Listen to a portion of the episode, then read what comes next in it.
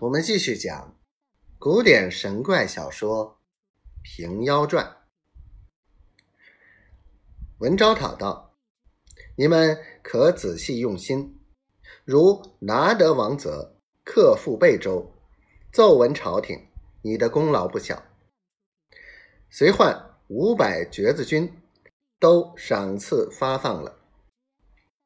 李随正要起身，只见诸葛随志向前道，告昭讨：李将军需打得地洞入城，恐不能擒捉王泽。文昭讨道：吾师何以知之？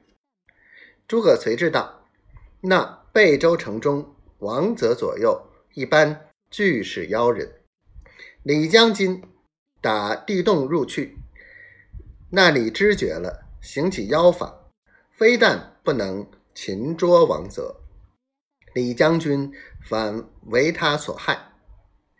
文昭讨道：若如此，何时能灭此贼？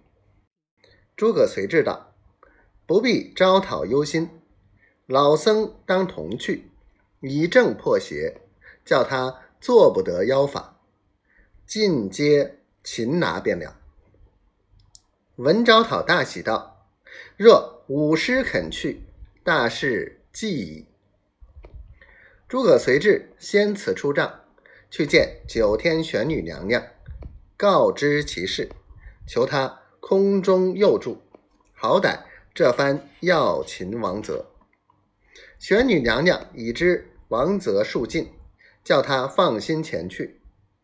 这边李随领了将令，吩咐五百筒子手，叫备下猪羊二血、马尿大蒜之类，即同李渔庚看了图本，只有城北地图，土宽壕浅，算计了地利和诸葛随志指挥橛子手穿地洞打入贝州来，有诗为证：平妖一事十分难，喜得今朝有恐钻，纵使瞒天妖术狠，管他立地欠平安。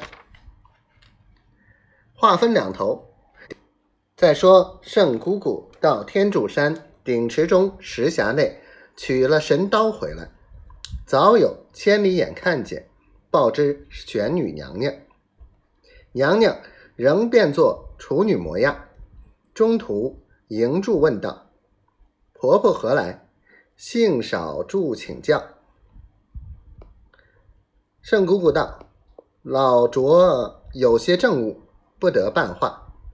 处女道：婆婆有何政务？圣姑姑道：儿女们有急难，要去救他则个，